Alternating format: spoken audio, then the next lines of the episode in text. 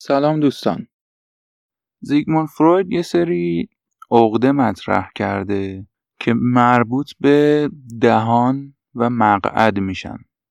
اینطوری که مثلا میگه اگر یه کودک رو موقع این که می‌خوای بهش یاد بدی خودش دستشویی بکنه یعنی اصطلاحا از پوچک میگیریش اگه خیلی بهش فشار بیاری زورش بکنی که این کار رو انجام بده یه سری ویژگی ها درونش ایجاد میشه.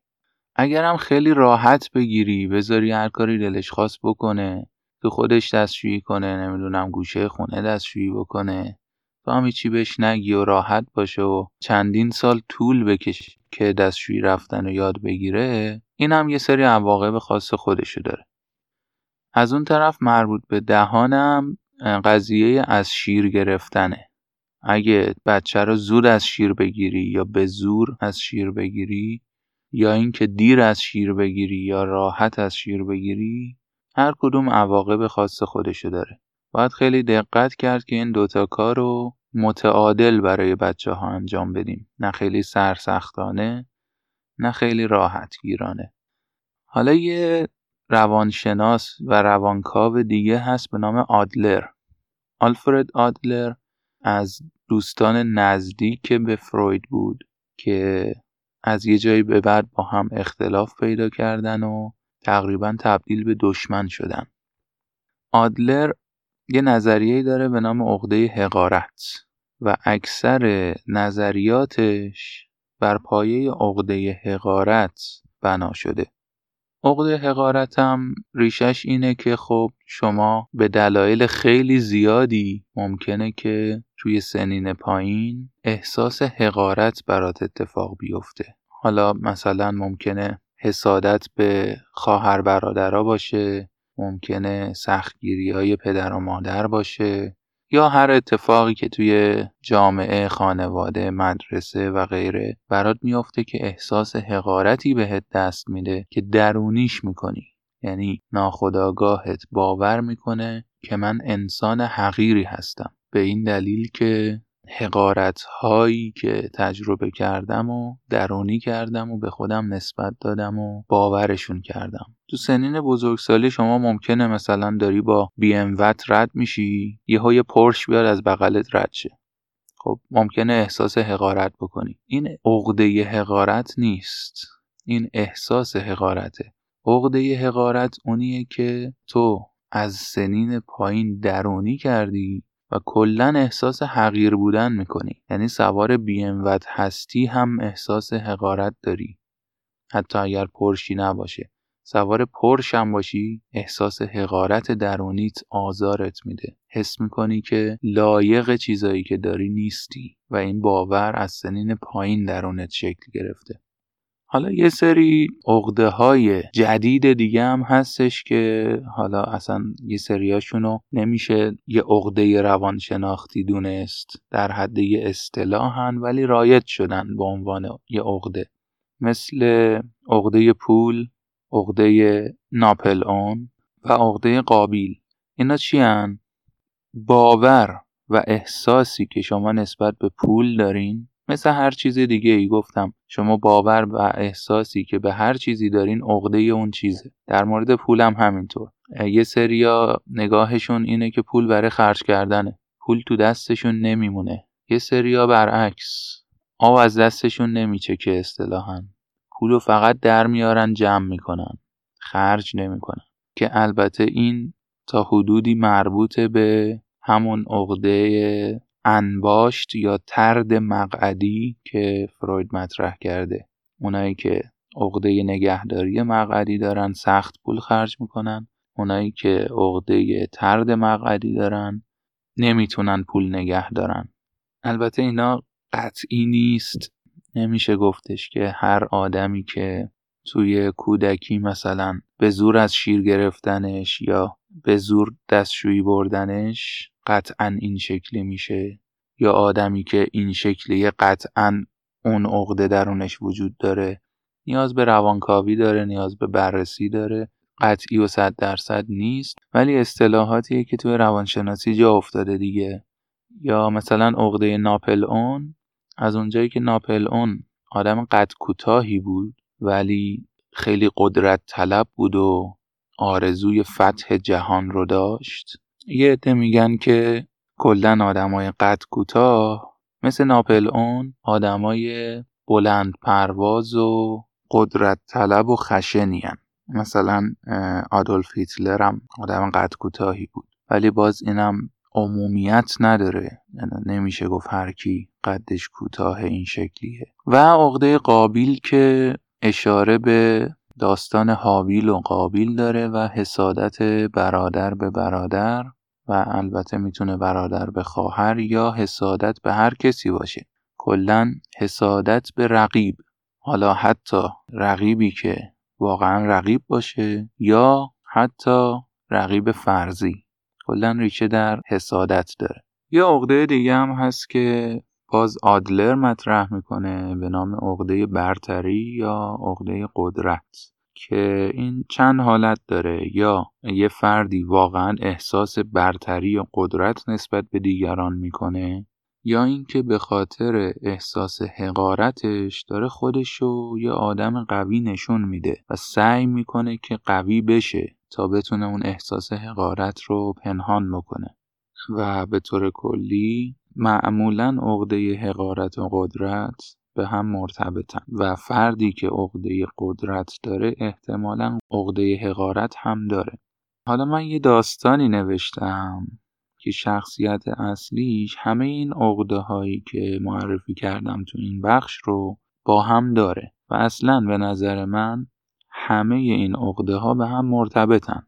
حقارت، قدرت، نگهداری مقعدی، ناپل اون، قابیل و عقده پول. و فکر می‌کنم که همشون ریشه در عقده حقارت دارن. بنابراین همه اینها رو با هم جمع می‌کنیم و اسمشو می‌ذاریم سندروم عقده حقارت. پس بریم داستان رو گوش بدیم. به نام کیوان سندروم عقده حقارت. سه ساله بود که برادر کوچکترش به دنیا آمد. تا قبل از آن تمام توجه خانواده و کل فامیل روی او بود. چرا که اولین فرزند خانواده و اولین نوه پسری کل فامیل بود. اما با آمدن پیمان همه چیز را از دست داد. درست بود که هنوز رتبه های اول را داشت. ولی دیگر تنها و یک کتاز نبود. نفر دومی هم وجود داشت که اتفاقا بخش عظیمی از توجه والدین و فامیل را از او رو بود. مخصوصا از وقتی که بیمار شد و کارش به بیمارستان کشید. بعد از آن دیگر حس می کرد اصلا کسی به او توجه نمی کند. دوست داشت برادر تازه واردش همانجا در بیمارستان بمیرد و همه چیز مثل قبل شود. اما نشد. او به خانه برگشت و با ادامه بیماریهایش همچنان مورد توجه و تحت مراقبت شدید والدین بود و کیوان کوچک تنهای بیچاره احساس ترد شدگی می کرد. قضیه به همینجا ختم نشد. پدر و مادر نه تنها دیگر توجه قبل را به او نمی کردن، بلکه انتظار داشتند از برادرش مراقبت کند و هوای او را داشته باشد. با اینکه دوست داشت خفهش کند، مجبور بود کنارش بنشیند و مواظب باشد که طوریش نشود. بزرگتر هم که شدن همیشه وبال گردنش بود. هر جا می رفت دنبالش می آمد.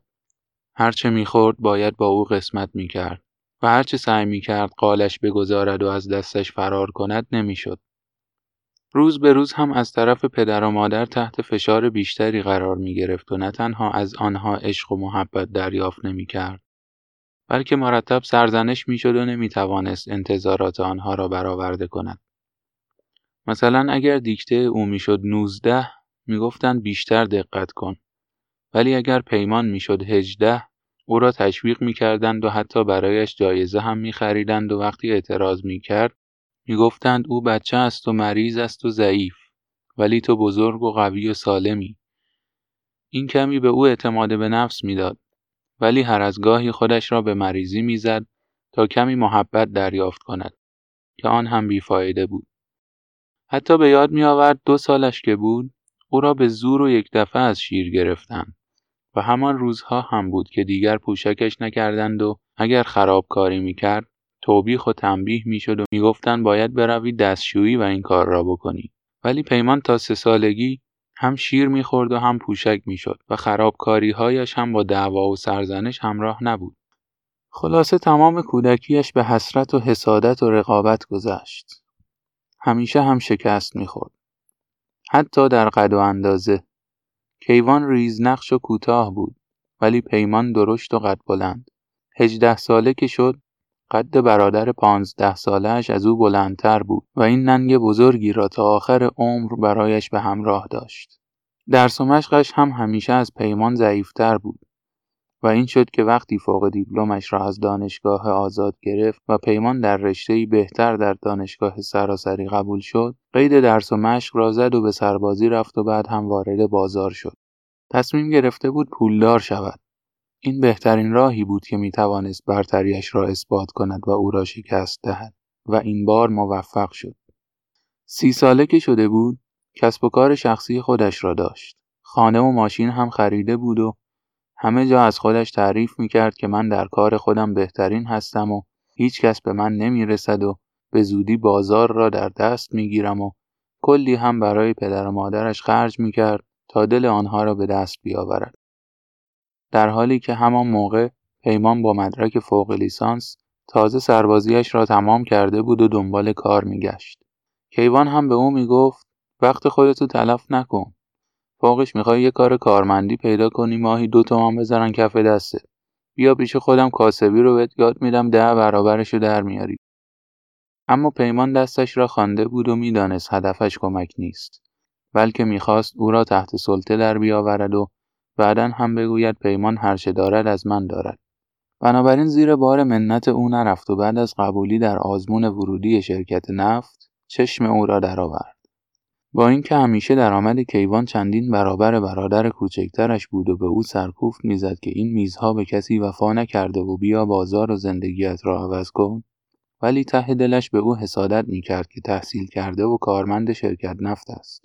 اما ازدواج و به دنیا آوردن اولین نوه پسری خاندان توسط همسر کیوان برایش برگ ای بود تا بار دیگر اقتدار خودش را در صدر جدول خانواده و فامیل حفظ کند. توجه همگان را به سمت خودش و پسرش جلب کند. ولی باز هم ته دلش راضی نبود و حسرت همسر تحصیل کرده برادرش را می‌خورد و وقتی او را با زن چاق خنگ کم سواد خودش مقایسه می‌کرد شرمگین می‌شد. پول برایش همه چیز بود چرا که تمام قدرت، نفوذ، اعتبار و احترامی که داشت را با پول به دست آورده بود. به همین خاطر هم بود که خیلی سخت پول خرج می‌کرد.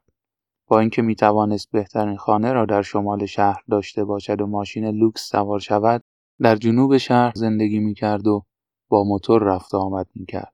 یک ماشین ایرانی هم در پارکینگ خانه گذاشته بود که فقط با آن هفته یک بار زن و بچهش را به خانه پدر و مادرش می برد. نه مسافرتی در کار بود، نه تفریحی، نه هیچ وقت به رستوران می‌رفتند و نه خرج ای برای همسر و فرزندش می‌کرد. هر چه پول در میآورد را جمع می‌کرد و خانه و مغازه می‌خرید و اجاره می‌داد تا جایی که به گفتهش جامعه عمل پوشاند و کم کم بازار را در دست گرفت. رئیس مافیای سنف خودش شده بود و قیمت کالاها را او تعیین می‌کرد. قیمت های آن خطه از بازار با توجه به قیمت های او تعیین می‌شد مخصوصا از وقتی که رئیس اتحادیه شد دیگر از ثروت و قدرت چیزی کم نداشت ولی همچنان فقیرانه زندگی می‌کرد و حسرت زندگی برادرش را می‌خورد. های سفرهای خارجی او را که در اینستاگرام می‌دید با مادرش تماس می‌گرفت و می‌گفت به اون احمق بگو انقدر پولاشو حروم نکنه. هرچی در میاره رو میریزه تو این کشورهای خارجی که چی بشه؟ بچه هم که نداره پس فردا جمعش کنه. دم پیری به بدبختی و فلاکت میافته اما این کیوان بود که آخر عمری به فلاکت افتاد. در زمانی که پیمان و همسرش صحیح و سالم با حقوقهای بازنشستگیشان به سفرهای خارجی ادامه می‌دادند او که همسرش را از دست داده بود و فرزندش هم مهاجرت کرده بود تنها و بیکس و بیمار در خانه افتاده بود و انتظار اسرائیل را می‌کشید تا بیاید و از این زندگی بار خلاصش کند و هرچه در این سالها جمع کرده است برای پسر بیمعرفتش بگذارد و برود.